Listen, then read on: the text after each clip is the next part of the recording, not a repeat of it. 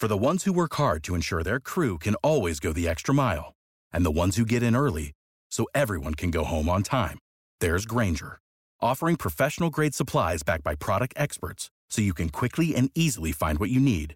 Plus, you can count on access to a committed team ready to go the extra mile for you. Call, clickgrainger.com, or just stop by. Grainger, for the ones who get it done.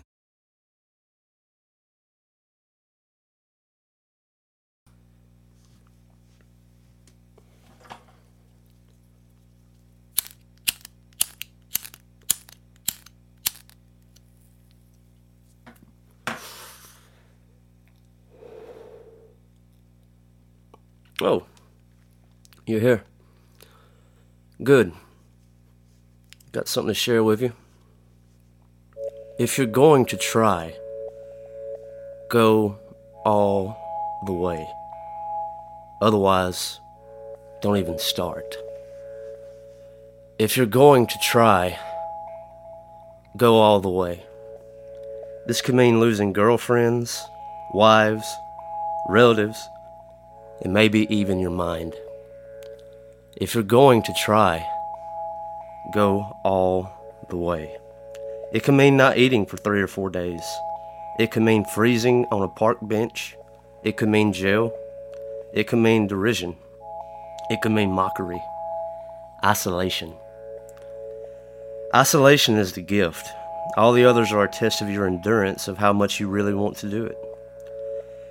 So if you're going to try, go all the way. And you'll do it, despite rejection and the worst odds, and it will be better than anything else you can imagine. If you're going to try, go all the way. Do it. Do it. Do it. Do it. Go all the way. There is no other feeling like that. You will be alone with the gods and the nights will flame with fire. You will ride life straight to perfect laughter. If you're going to try, go all the way. It's the only good fight there is. If you're going to try, go all the way. Bukowski. Clear eyes, full heart, can't lose. Alrighty then. Oh no! Welcome you to another episode of Porch Talk. This is your host, Alan. Today I got Brother Cobb with me. So, man, how's your day been? Been pretty good, man. It's been a full 10 minutes since I last saw you. How's your day been? It's been the greatest day of my life. Till tomorrow. Nice. Yeah, man. And so for today's episode, we got the remainder movies for 2019 that we find worth watching In the cinemas. in the cinemas. True crime featured around Charles Manson. Charlie. To wrap up with the review of Quentin Tarantino's latest Once Upon a Time in Hollywood with His ninth film. with DiCaprio and Pitt, Margot Robbie, Al Pacino. And so, let's get this ball rolling. We're going to start out with movies that you should be aware of that are coming out very soon. Alright. August 9th. Scary stories to tell in the dark. Thoughts? Thought it looks pretty good to me. Yeah, so uh, I won't catch it release weekend because I think it comes out on the 9th. Is that right? Mm-hmm. August 9th. Uh, I'll be in Nashville working a show with Munson and Brothers at the Tomato Fest. So the weekend I get back, uh, me and Andrew, you, Sure. gonna go catch this film. And I'm excited, man. And so to give you kind of an idea about uh, stories to tell in the dark, it's gonna be a horror, obviously. And so these teenagers they go to this haunted house supposedly, and they find this book, and the book it, it writes itself, and it is writing them into these horror stories. And so one by one, they're gonna be picked off by some scary stories that you would tell in the dark. Got some scarecrows going on. Mm-hmm. Cornfields. It's fun. Girl with a missing toes looking for her toe. The The red, the red spot. Yeah. I've never heard of this director. It's foreign. Uh, what's his name? Your boy. Del Toro. Yeah, I think he just like wrote part of the script or something. Okay. It's PG thirteen for terror, violence, disturbing images, the thematic elements, language. You know. Typical horror stuff. Mm-hmm. And uh, that kitchen movie comes out today. We saw the preview of. What do you think about that? With the Yeah, I'm the uh, mob bosses go to jail so their wives take over. Yeah, I'm, I'm excited about that. So it's kind of like uh, we saw the previews for that today when we were uh, watching Once Upon a Time in Hollywood. Yeah. Uh, excited about that. Yeah, I like that. Melissa McCarthy's getting serious now. Mm-hmm. It's uh, been waiting on that. Yeah. Well, she was nominated for an Oscar with that last movie. Forgot what it's called. It's like once you get the itch, Mm. you get that itch. You get the itch. You got the itch. And so uh, it was called uh, "Can You Ever Forgive Me?" But anyway, I haven't saw that. It's got Elisabeth Moss in it too. Mm-hmm. Full Scientology going on there. got a little Scientology for you. Yeah, she was born in it. Next, Oh, yo, I don't know if we're gonna be able to see this one, but it looks interesting. It's called the the Peanut Butter Falcon. that's interesting. Tell me more. The Peanut Butter Falcon is an adventure story set in a world of a modern Mark Twain that begins when Zak, a young man with Down syndrome, runs away from a nursing home where he lives to chase his dream of becoming a professional wrestler. And, in, in, a nursing home. yeah, That's different. and attending the wrestling schools of the saltwater redneck. Through circumstances beyond their, their control, Tyler, a small town outlaw on the run, becomes Zak's unlikely coach, coach and ally. Together, they they wind through deltas, eluding captures, drinking whiskey, find guy, catch fish, and convince Eleanor, a kind nursing home employee with a story of her own, to join them on their journey. This stars your boy Shia LaBeouf, I am a Shia fan, no Mhm. doubt. but it looks pretty good to me. By the way, I think we brought this up in previous podcasts, but Honey, if you- American Honey. American Honey. If you haven't seen that film, it's got Shia in it. It's on Netflix. It's a great film, and you can catch it on uh, the Netflix. Mm-hmm.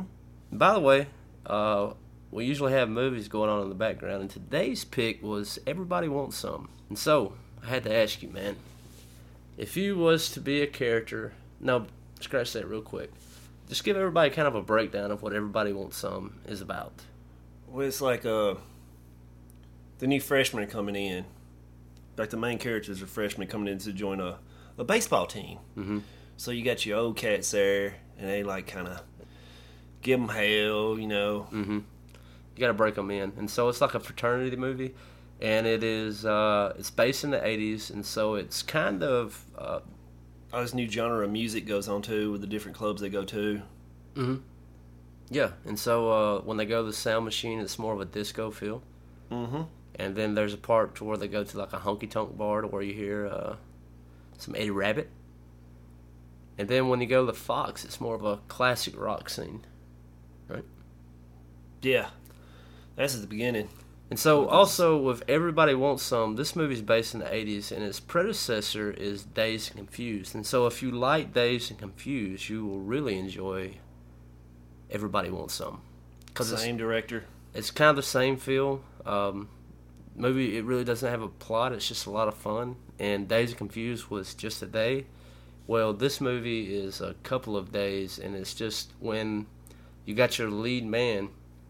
He's moving to the fraternity, to the frat house, and it's just getting broke into this baseball college scene, and all the different things that are going to take part in. And so, my dad's biggest peeve with this movie is he didn't get to see him play baseball. No, you just seen that practice, that one practice. Yeah, yeah, yeah. Which happens toward the end, and like there's this scene where uh, the guy on the team who's actually drafted, he uh, gets pitched the ball and he cuts it in half with an axe, Yeah. and it's a lot of fun.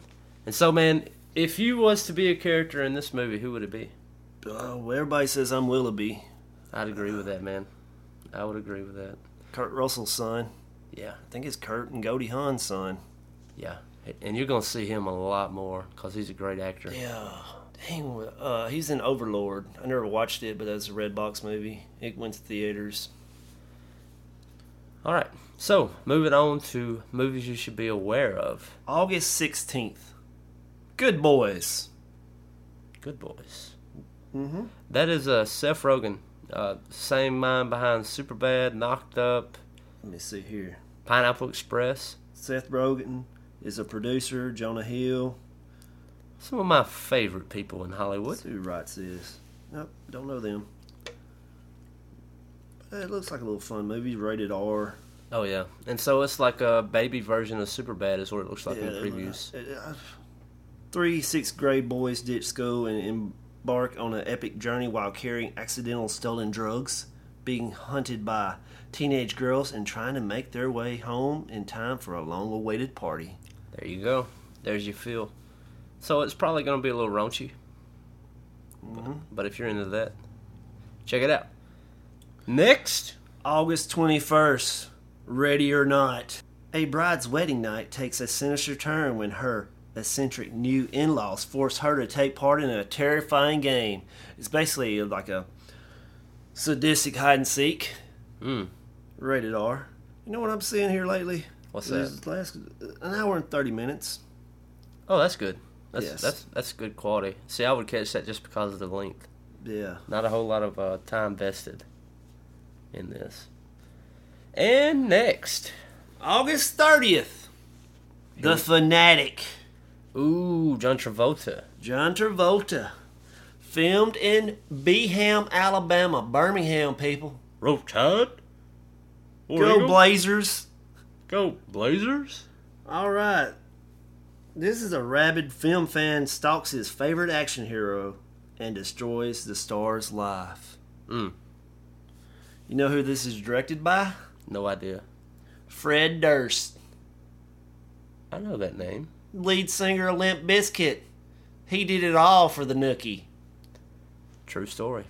There's a song about it. It's kind of like based on like a s- situation that happened in his life where the f- super fan got a little too. Super. Mm-hmm. Moving on. September 6th. It. Chapter 2. I don't think I need to say, or Ooh. we need to say anything about this at all. So, you had the original, which was what filmed in uh, the '90s. Yeah, that's like 92, 93. So that was it- a made for TV movie. It is a Stephen King novel that was turned into a movie, and just last year we had It Part One, Yeah, which was amazing. And so that focused on the main characters when they were children, and so Part Two will be when they're adults. Yes. They say these uh like the last one and this new one's more based on his books, Mm-hmm. which I like. Have you read it? No, it's like it'll take a year for me to read. It's super big. Okay. Oh, I forgot about this one. It's the same date, September 6th. Zeroville. This is a young actor arrives in Hollywood in 1969 during a transitional time in the industry. Mm. And it's, get out of there. Get. It's, it, it's, this is a cast right here, son. Seth Rogen, I'll be there. Will Ferrell, Megan Fox, James Franco, Danny McBride, Dave Franco, Craig Robertson, Oh, that's golden, dude. All Oh, my yeah. favorite people. I think this is directed by James Franco. This follow up to Disaster Artist. It's a follow up to that. I mean, it ain't connected. Oh, it's, it's just his like his next second. movie. Yeah, is I don't. He's directed like four or five. I'm And not you sure. know how high esteem I hold this Disaster Artist. Th- Mhm. That movie was phenomenal. Moving on. September twentieth. Rambo, Last Blood. So you know about Rambo. So I think it was back in the '80s. First Blood came out, and uh, then you had Rambo one, two, three. I don't know if it was the third one. No, yeah, it's just one, and the the last one, which I think was just called Rambo. Yeah, which was good. And Yeah. It was kind of. It was Amazon rainforest. Was that the scene for that one?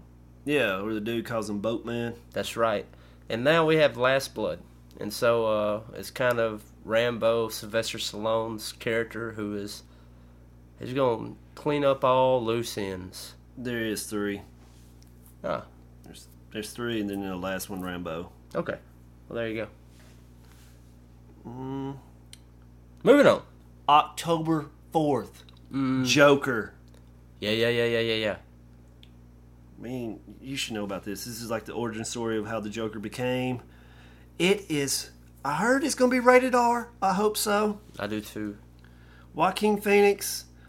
Mm-hmm. They say his performance as Joker could be nominated for an Oscar. Should have won Oscar. It's got Robert De Niro in it. How about that? It's got uh, what's his name from Atlanta? Paperboy. Oh, It's got Paperboy in it. Paperboy. You know who the director is? Todd Phillips. That's the director of Hangover.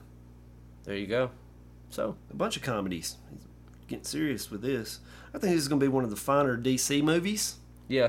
So what I've heard is though uh, with this Joker movie, I don't think it's going to be connected, and I think they're getting away from it altogether with that universe that they were trying to create. Yeah. Since it was kind of flopping, Yeah, don't copy Marvel. Do your own thing. and so this this movie will be uh, its own thing. Yeah. Wonder Woman wasn't connected to anything, was it? It's just Wonder no, Woman. No, no. Like I think Aquaman, Wonder Woman. I don't think Shazam, but they all were tied to the Justice League, and I think that uh, since that thing kind of flopped, they're gonna bust it apart and try to rehash it later. I think that's the plan. You seen Shazam? No, but I've heard nothing but good things about For real? it. I was kind of let down. you saw it. Yeah, I rented it this past week. Hmm. I mean, it wasn't bad. It was, I think it just had too high standards because it's compared to Deadpool. Deadpool. It's no Deadpool. Well, they can't all be winners. Moving on. All right. Uh, October 15th, I was kind of disappointed in this preview. Jay and Silent Bob reboot. I am a Kevin Smith fan. Yeah. Maybe losing steam. It's got Val Kilmer in it. Thought he couldn't act anymore. He had throat cancer. He's got one of those little box things in his throat. Well, they may utilize that. I guess. It's got Matt Damon, Ben Affleck, Shannon Elizabeth. Well, Ben Affleck and Kevin Smith are friends now. Oh. Because um, Yeah, he was in Mallrats back in the day. Yeah, but you know, like when Affleck took on the role in um, Batman versus Superman, that Kevin Smith like really coached and like helped him get into the character. Yeah. I That, like uh, his brother better at acting. Ooh, and that's coming up. I don't know if we're at that movie yet. No, it ain't on here because it ain't got a release date. I forgot what it's called. Light of My Life. Yeah, it looks pretty, pretty good. And so it's kind of an apocalyptic thing to where uh, people are getting like these spots. And just a little bit about from the trailer I saw. You can check it out on uh, YouTube. Once again, it's called Light of My Life. It has Ben Affleck's brother. So he has a daughter who is being disguised Casey Affleck. as a. Really? Yeah, as his younger brother, Casey. He's a better actor than me. Ben's a better director than the actor to me. Okay. But Casey Affleck's character has a daughter who he, he is disguising as a boy because supposedly she is the last girl on the planet. And so there is uh, a lot of people finding that out and they're trying to get to her. And so uh, in the trailer, you can see like a lot of scenes of him camping out in the woods with his daughter and they get found. Then they're in a house, they get found. And so it kind of progresses like that. And so in my mind, do you remember that Viggo Mortensen movie called The Road? Yes, I do. That's what I kind of have in mind for that. Yeah. Is uh, which was a cool film. Yeah. I was kind of disappointed because it's the same dude that wrote uh, No Country for Old Man. Oh, and that that was a good movie. Yeah. All right. Oh, It was all right. October 18th. I don't know if you heard of this little gem. Zombieland. The sequel, Double Tap. Yeah, yeah, yeah, yeah. And that's a rule, by the way. You always got to go with a double tap on top of wear your seatbelt. So if you remember Zombieland, that was a, a 2010ish movie. We had um, Woody Harrelson. Woody Harrelson and uh, Jesse Uh. Eisenberg, Emma Stone, and it was just Breslin. and it was a fun ride the whole way through. Speaking of everybody wants some, the main chicken is in the new Zombieland. Tight. The little redhead. Bill Murray's back. I thought he died in the first one. Yeah, Maybe it's flashbacks. maybe it's a cameo. I don't know. I don't think I need to tell you much more about Zombieland. It's just gonna be a fun ride. If you haven't seen the first one, go watch it. Do yourself a favor. It's about an hour and forty minutes of fun mm-hmm. of putting, getting black cars and putting a white three on them. Dale Earnhardt in this thing, on top of just zombie fun. Moving on. October 25th. Black and Blue. Yeah, I don't know nothing about this. Tell me it more. just looks like it's it's action thriller about a rookie cop who inadvertently captures the murder of a young drug dealer on her body cam. After realizing the murder was committed by corrupt cops, she teams up with the one person from her community who is willing to help her as she tries to escape both the criminals out for her revenge and the police who are desperate to destroy her footage, her in. You gotta get that cam footage, man, that body cam. So she's like, she's got a situation on her ends. And so It's, that's it's an interesting script to me. That, that's a timely movie uh, because I mean, there's so much going on with the body cams and all that. So uh, that's cool. Next, They got that Terminator coming out, Dark Uh, Fate. I don't really care for it. I don't care. Arnold's back doing his thing. the Okay. Gobna. Got out on ya. Uh, November eighth, Doctor Sleep.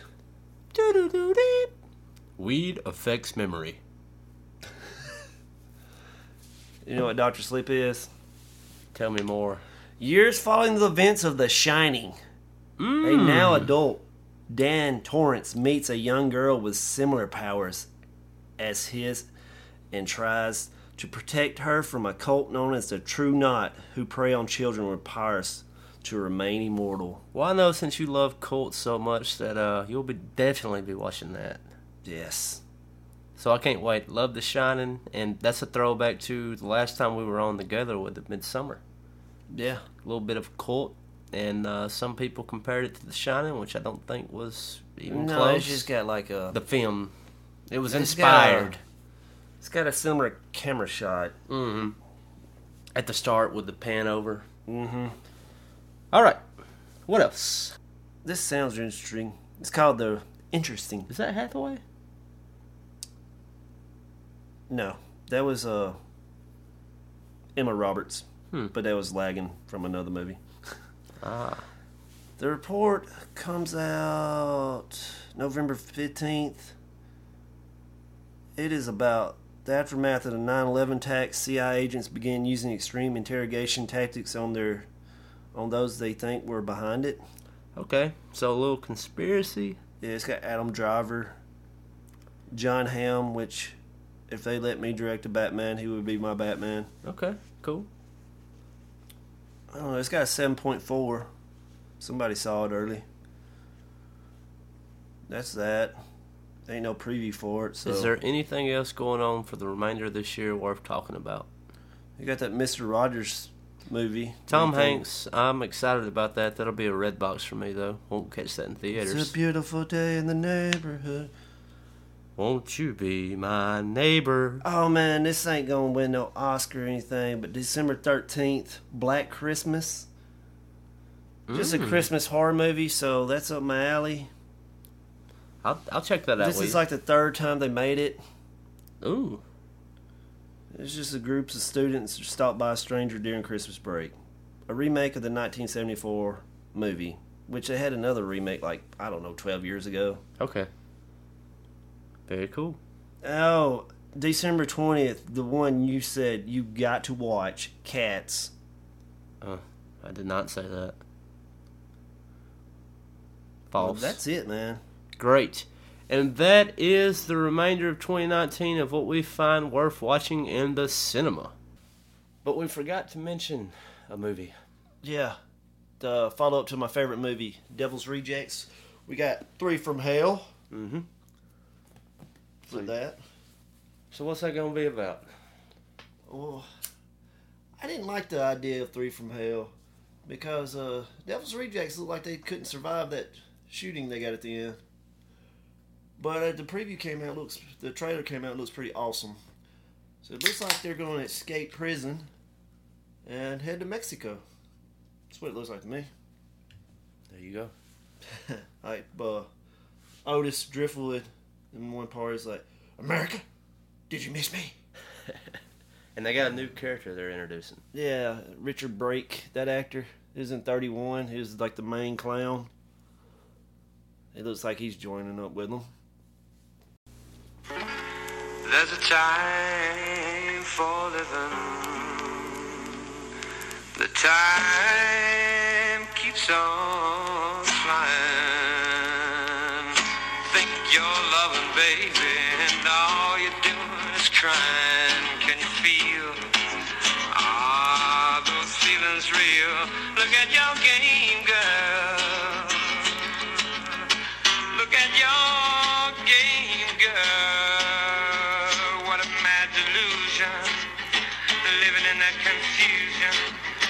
Frustration and doubt. Can you ever live without the game? The sad Alrighty. That's And enough. now we are moving on to the heaviest portion of our show. We're going to talk about Once Upon a Time in Hollywood later, but we're going to spend some time in true crime right now, and that was a song from Charlie Manson. Old Oh, Charles. Oh, Charles. And so you can kind of see why he drew so many hippies. The guy could write a song. Yeah, that's probably his like main motivation for his sinister acts. He was just a a bastard child, son of a prostitute, Mm-hmm. growing up in those Kentucky hills, making some moonshine with his uncle, in and out of the boys' homes, Getting raped. getting some that going on. Uh, Then started a life of petty crime. yeah, and made his way out to California. California. California dreaming for old Charles, getting his uh, trying to pursue his music. Mm-hmm. He was obsessed with the Gees. He met up with them, hung out with them for a minute. He did. Yeah. I heard there's some kind of relationship between him and the Beach He, Boys. I think he wrote. Is it the Beach Boys? I said the Bee Gees. My bad. Sorry, everybody. Thanks for the correction, Alan. I heard Bee Gees earlier with Al. I got really into it, but it's the Beach Boys. Yeah. Uh, he wrote uh, like one or two songs for them. Mm-hmm. He did. but uh the producer for the the Beach Boys just shot him down. Didn't like Charles. No, didn't like it. But uh And that affected him. he's he, he got a he got some hippies. It's the hippie movement. Hippie movement. The late sixties. Acid strong. Mm. So he got a little following, bunch of chicks. Kinda hot.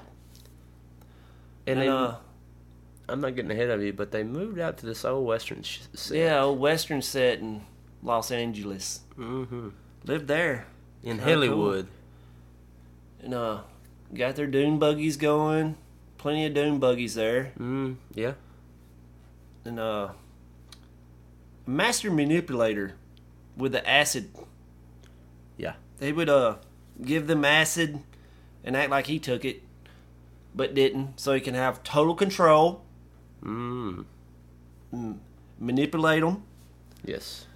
And uh start preaching his ideas of his cult Yeah, and because he'll he'll say this, uh, you can watch the interview on Dateline. Is that he says that he learned from a very young childhood that he couldn't believe anybody. uh, did you say Dateline? i think it's 60 minutes Whoopsie. It's diane sawyer 60 minutes There you go. It is Diane Sawyer. I apologize for the area. That's a great 44 minutes. It's interesting. Mm, yeah.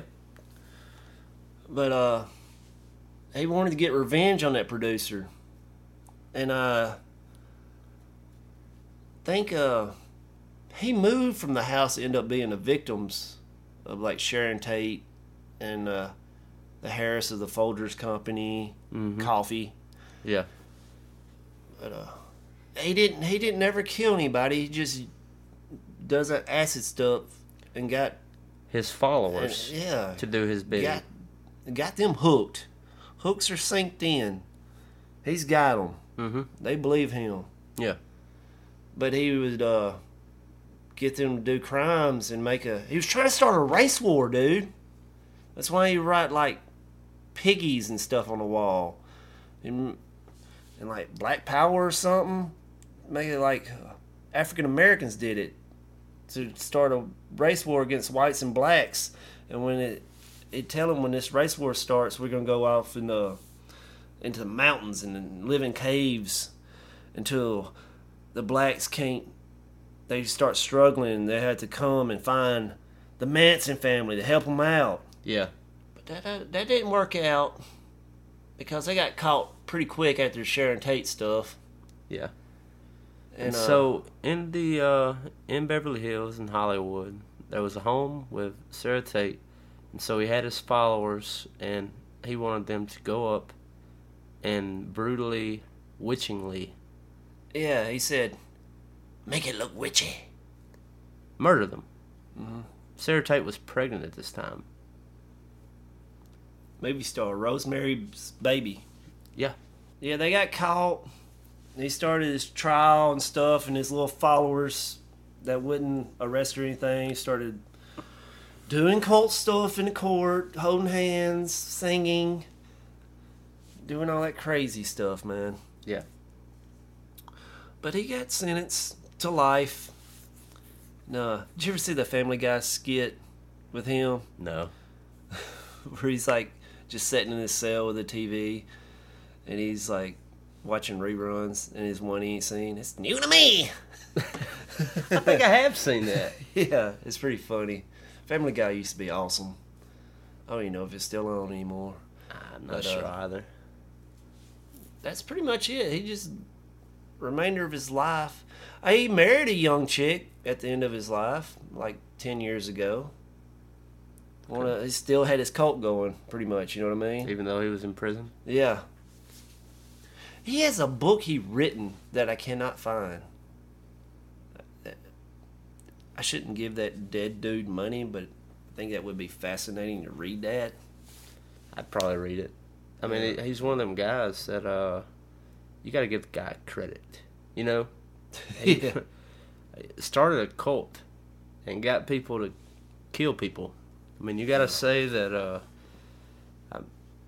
that's pretty impressive to do. I give all the shout out to Acid Okay, so we're gonna give the shout out to psychedelic drugs. and a sinister dude. Acid and a sinister dude Yeah, and a crazy dude named Tex.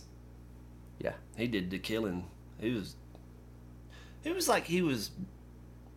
He had the balls to do what Charles couldn't. yeah.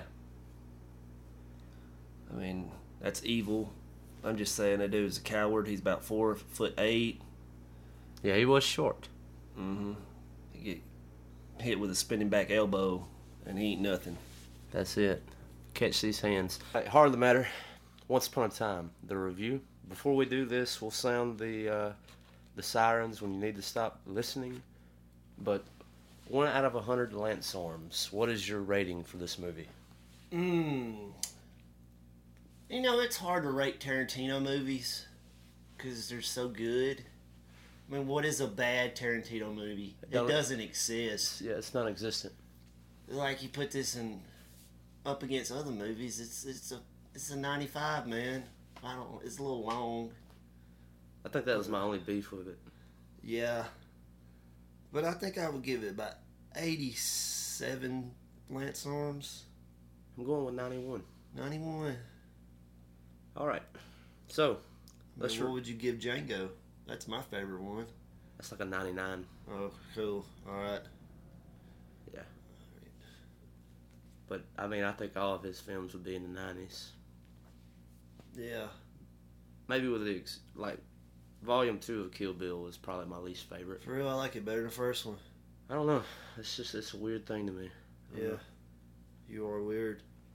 Thanks. Spoilers. Spoilers. Need to shut it down. Unless Shut it down. you- Go watch Once Upon a Time in Hollywood. You've had three weeks. Yep. It's on. All right. All right. So, the cast in this movie is Leonardo DiCaprio, and he is Rick Dalton. You have Brad Pitt. Cliff. Booth. hmm And so he is uh, Rick Dalton's gopher, stunt double, Driver. All around just good friend, homie. Mm-hmm. And you have Margot Robbie, who is playing playing Sharon Tate. Sharon Tate. Emile Hirsch is playing uh, Sharon Tate's ex fiance. Um, he has a role in this movie. He's the guy that kind of shoos Charlie Manson off the property. Mm-hmm. And that's the only 40 seconds where you have Charlie Manson in the film. You also have Al Pacino. Yeah. Yeah. It's weird you only seen Charlie Manson for like 40 seconds. I didn't watch a preview for this film when we went and watched it. Yeah. I just uh, knew it was a Tarantino film and I knew I was going to see it, so I didn't know what it was going to be about. Yeah.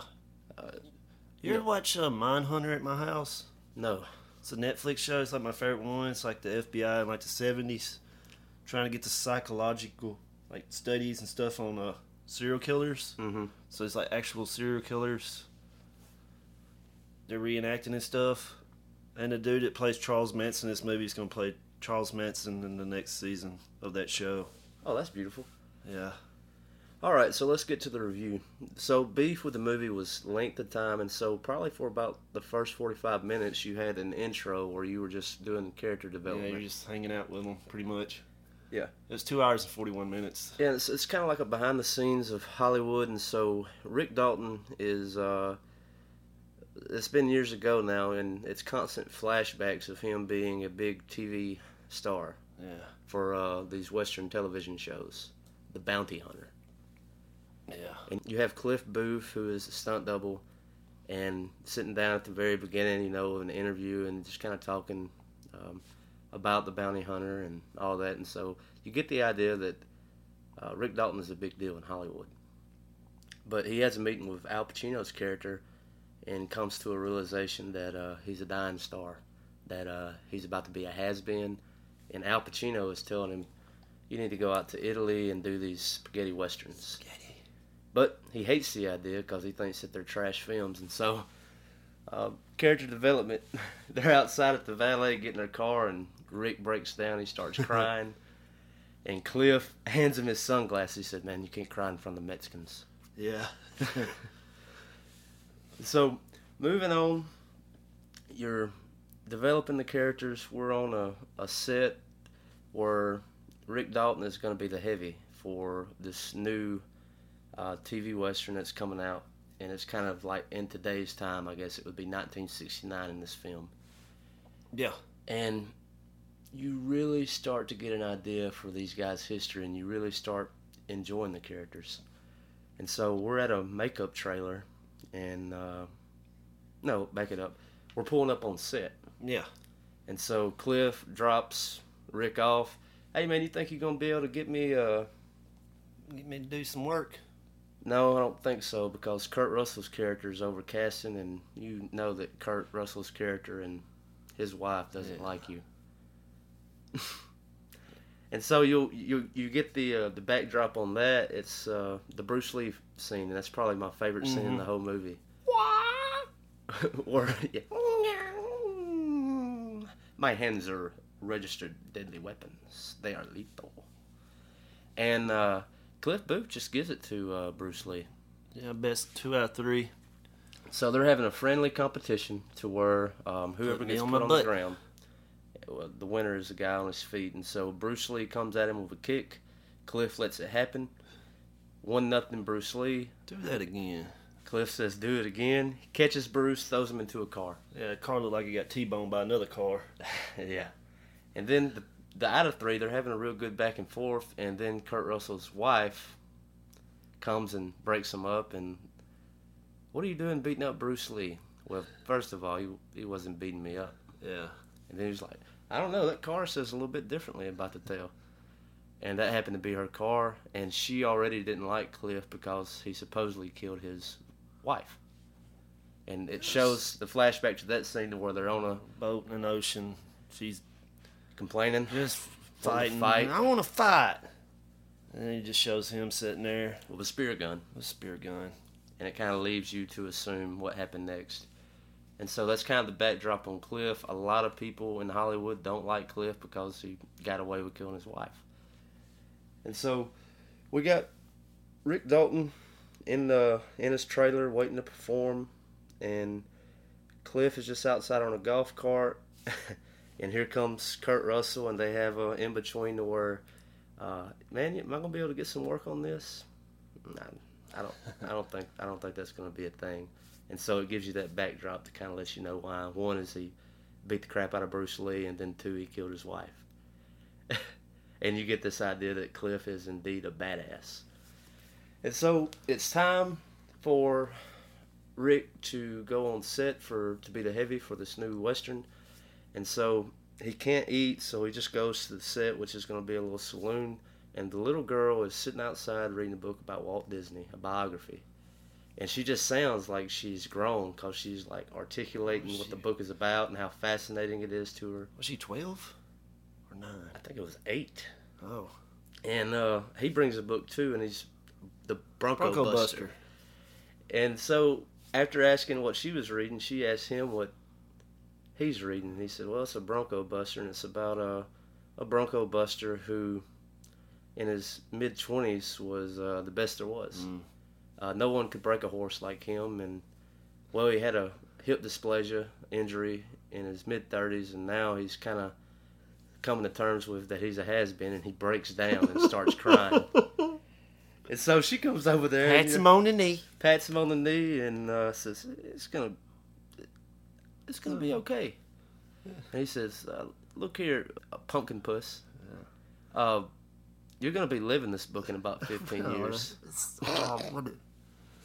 How's it end? Well, you'll find out in 15 years. Yeah, when You're you live living it. and she's like, "Well, I got a problem with the term pumpkin puss, but you're upset. We'll deal with it later." And so he does goes into the set, starts doing his lines. He's forgetting lines over and over and over. And the thing about it, it showed it the night before. He was real well rehearsed, but he had too much to drink. Yeah. And that was another favorite scene of mine. Was like after after getting through just screwing that whole setup, he goes back to his trailer. And just melts down. Mm-hmm. Like looks himself in the mirror. I'm gonna put a bullet in your head tonight. Nine whiskey sours! Nine whiskey sours! I'm gonna quit! You're an alcoholic. Then reaches for his flask. flask, takes a sip, throws the flask out the trailer. It's just he's having a hard time with it. And once again, he's still coming to terms with the fact that he's a has been. and so the show moves on. Cliff is uh he's at Rick's house fixing the antenna that was damaged by a storm the night before, and that's when you get the flashback for a little bit more about who he is, because he doesn't he doesn't fully understand why he can't have work, and then he goes back and thinks about it. And he's like, I get it. And so there's this hippie, and this is when I started putting two and two together about it being about Charlie Manson and his little cult. Was there are these hippies all over town, and for whatever reason, Rick and Cliff both just they don't like hippies. and so there's this girl that keeps popping up. Hitchhiker. Yeah, she goes by the name Pussy. And uh, after the third time's a charm, uh, Br- uh, Brad or Cliff finally gives her a ride. Yeah. And they go out to the old movie set to where they used to Oh, film Bounty Spahn Hunter. Ranch, man. Spahn Ranch. And uh, he knows the guy that owns the place. The guy's name is George. And so the whole time he's out there, he's like, hmm, I don't think George would be cool with all these hippies. And so Dakota Fanning's character, Squeaky, gets introduced. Squeaky. So he goes up to the house after you meet characters like Tex and some of the characters that would be coming up later in the film, but at the time you had no idea that they were going to be important to the plot. And he goes up to the house, and Dakota Fanning, Squeaky, doesn't want to let him to go in the house. Nobody wants him to see George. He's taking George's a nap. taking his nap. He's got to rest before these programs come on tonight. And I hate it when he falls asleep. Yeah. Well, Cliff says there ain't nothing between me and you but a screen door, and that's not going to stop me from going in to see George. He goes back there. George is blind, and uh, he's not really aware of what's going on on this old movie set. And so Cliff goes back out to his car to leave. Well, the, uh, one of the hippies done stabbed the front tire with a knife, oh, yeah. and he goes He's off. And he goes off on the spill. Is like, you know, this is my boss's car, and I'm responsible for this car. And well, thankful for you, he has a spare. He throws the spare out, throws everything that the guy will need to Fix fix, it. it. Now fix it. Guy laughs. F you. Well, we get to see another side of Cliff. He brutally uh, beats Punched that him in guy the face. three times. Yeah. So the guy fixes it. Well, one of the girls goes off to get Tex, but Tex is too late because Cliff has already drove Pulling off. out. And that was the first little glimpse of it being about Charlie Manson because the whole little cult there with the hippies, you're going to love Charlie. You got to meet Charlie. Charlie this, Charlie that. So the plot's getting heavy. Sharon Tate, or Margot Robbie, uh, she goes out to see her latest film in theater. Yeah. And so I, I started picking up on that. I was like, oh crap, this this is how this thing's gonna go down. And so the story moves on. Uh, Rick Dalton and he takes Cliff out to Italy. They do the spaghetti westerns. They do a knockoff to a 007, like an espionage type film. Um, Rick gets married to an Italian woman. They fly back to the states. He tells Cliff, "Hey, I can't afford you anymore. We're selling the house. Um, this is kind of this is the end." Yeah. uh, I can't afford you anymore. So they go out for one last night of drinking. Mm-hmm. And so does the the Tates. Yeah. And by this time, Sharon's pregnant, Mm-hmm. which she was in real life when she got murdered that night um, by Charlie's cult. So they go out and have a great night of drinking. They're back at Rick's place, and uh, the wife has gone to bed. Um, Rick has stepped out on his pool to listen to music. Yeah. And uh, the hitchhiker gave him. He bought a acid. Cigarette. Rick. Cliff. Rick bought, yeah, Cliff bought the acid dip cigarette earlier. And he opens up that box and sees it. It's like, Tonight's the "Ah, night. yeah. And so he goes off to take Betsy, his pit bull, for a walk. Lights up the cigarette. Away, we go. And while he's gone, the hippies in a loud ass car come rolling up into Rick's driveway. And he goes out and just gives them hell. Because he hates hippies. He's like, get this mechanical. Private drive, mechanical asshole out of here. That's right. And uh, it's just totally like, you're not wanted here. It's private drive. Get out. And then they decide that, uh, let's not just kill Sharon Tate and everybody in that house. Let's kill Rick Dalton. Yeah, by the time they got back down. They figured out who he was. Yeah. Oh, God. I used to have him. I had him on my lunchbox. Yeah. And That was my favorite lunchbox.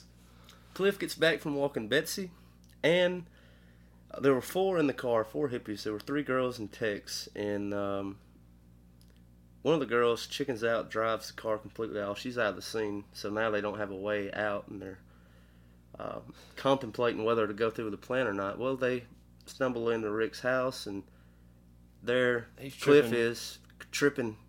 Turns the light on too bright. Turns the light back off. He's feeding Betsy. And uh, so the dog can comes back. It's a pretty hefty can. It's like a Hormel chili type size can. I'd say it's bigger than that, dude. It might be Yeah. like two of them. Like, yeah. It's a big can. And uh, they bust up in the house. There's two that come through the front door, and Cliff is just kind of s- sitting there looking at him. They don't even notice Betsy, who's on the couch right by the door. And then the other girl goes around back and comes in the house. They all have. He's Uh, just sitting there looking at Tex. Are you real? Tex has a gun pointed at him. real? Yeah. Yeah, Tex pointing a gun at him. He points his finger gun at Tex. Yeah, they have like a standoff. He's like, he's starting to remember. He's like, I, I met you. Uh, What, what was, Spahn Ranch. You fell on the horsey. what, uh, what was your name? I'm the devil, and I'm here to do the devil's business. No, it was something way stupider than that. Tex, and he start putting. He's like, I know you too, redheaded girl. Yeah, I remember you. Yeah. You know. And well, it's about to escalate. You think that uh, Tex is about to pull the trigger when the obedient Betsy gets the sign, and Yeah. Gets violently gets all over Tex. Uh, Gives him- in the junk. Mm hmm. And well, the girl who snuck in through the back, she catches a fresh can of Yeah, dog she runs food. at Cliff, and he boosh right in the face fastball to the face. with the dog food can. Jacks her up. Yeah. And so, this is not the way that history is done. Like Tarantino got me. Yeah, got me again. Got me in Glorious Bastards when they killed Hitler. Now they got me in the Manson family going to Sharon Tate's neighbor instead. And so, Betsy goes off and gets on uh, the girl who just took a can of dog food to the face. Yeah. He get, Texas pretty much done with. Well, the redheaded girl who had rounded up Rick's wife out of the back, well, she had been like hit silly by Rick's wife, and she come back Oh, yeah. too. She charges Rick, gets him in the hip with a knife, and he he just grabs her by the back of the head and beats her face on whatever's yeah, convenient. whatever's around. Wall, fireplace, don't matter. Kitchen island. Betsy jumps on the the girl who got hit by the dog food. Well, Betsy gets off. She frantically breaks through the back door, the She ran glass through a door. glass door, yeah. She jumps in the pool where Rick was chilling. He is completely He don't have oblivious. yeah, no idea what's going on. He's just lounging. and she jumps in the water and just ah, it's pandemonium. And he's like, Got the gun straight up, just firing it. Pow, pow. Yeah, yeah, yeah, yeah. You think, oh man, Rick's gonna get shot. hmm And you don't want that because this time you're attached to Cliff and Rick. And so he hops out of the pool and he goes to the tool shed. And what does he get? He got a flamethrower that you saw at like the beginning ish of the movie. It was He like an old movie prop that he had. He took Yeah. home from the set. We don't forget all about the flamethrower. Well, he roasts that girl in his own pool. Yeah. and it was epic. All right, and so that is kind of like the ending of the movie. Uh, the ambulance shows up, cop shows up. They're wheeling um, Cliff off. He's still tripping on acids. He gets brought out the foyer of the the house, and he's like, "Away we go." And so Rick um, is kind of just trying to process everything. He's standing out in his driveway, and here comes Emile Hirsch's character, Sharon Tate's ex fiance, who was hanging up at the uh, Sharon Tate residence, and he's like, "What just happened?" He said, "Hippies. Um, I'm not sure. They're trying to rob us, kill us, what? I don't know what uh, I don't know what was going on."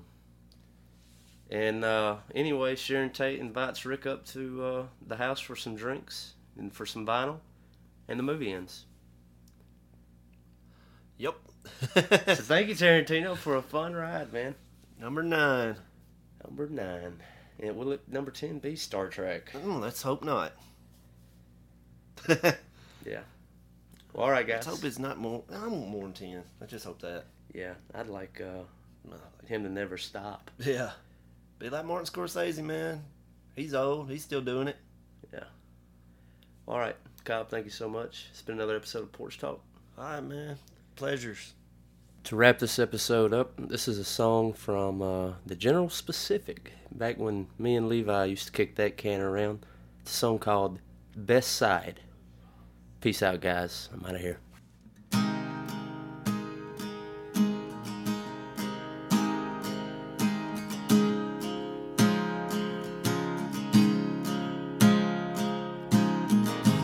Do you know the difference between the dark and light of the moon?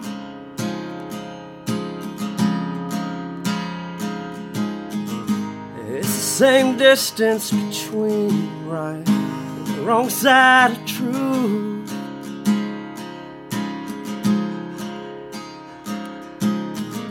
I haven't been a big fan of me, knowing what not to do.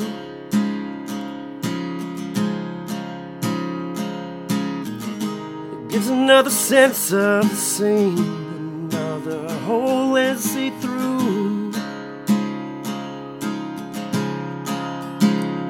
Think maybe isn't half bad to disappoint you. Then I see maybe might be half glad to know what I think too. You call me by name, you say it's my fault. Give me a break if I take one at all? And you said maybe it's sad that I'm making it last. Same reasons I saw. If I seen them at all, seeing the best side of you. Best side of you.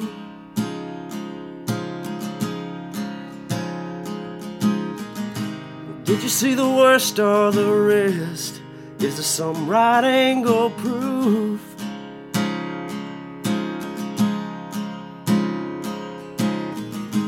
That it only hurts to confess what's left unseen by you.